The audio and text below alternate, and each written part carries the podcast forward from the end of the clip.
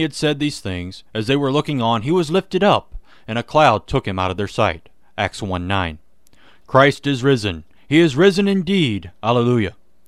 For forty days, Jesus continued to appear to his disciples after he died.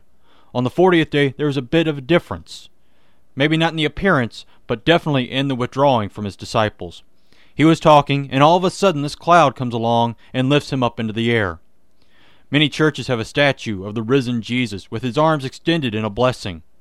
These statutes are based on the tradition that Jesus was blessing his disciples as he was taking up into heaven. It's a very comforting pose so that we might also be given comfort. After all, Jesus had just told them, Behold, I am with you always to the end of the age. And Jesus is with you as you go throughout your days on this earth.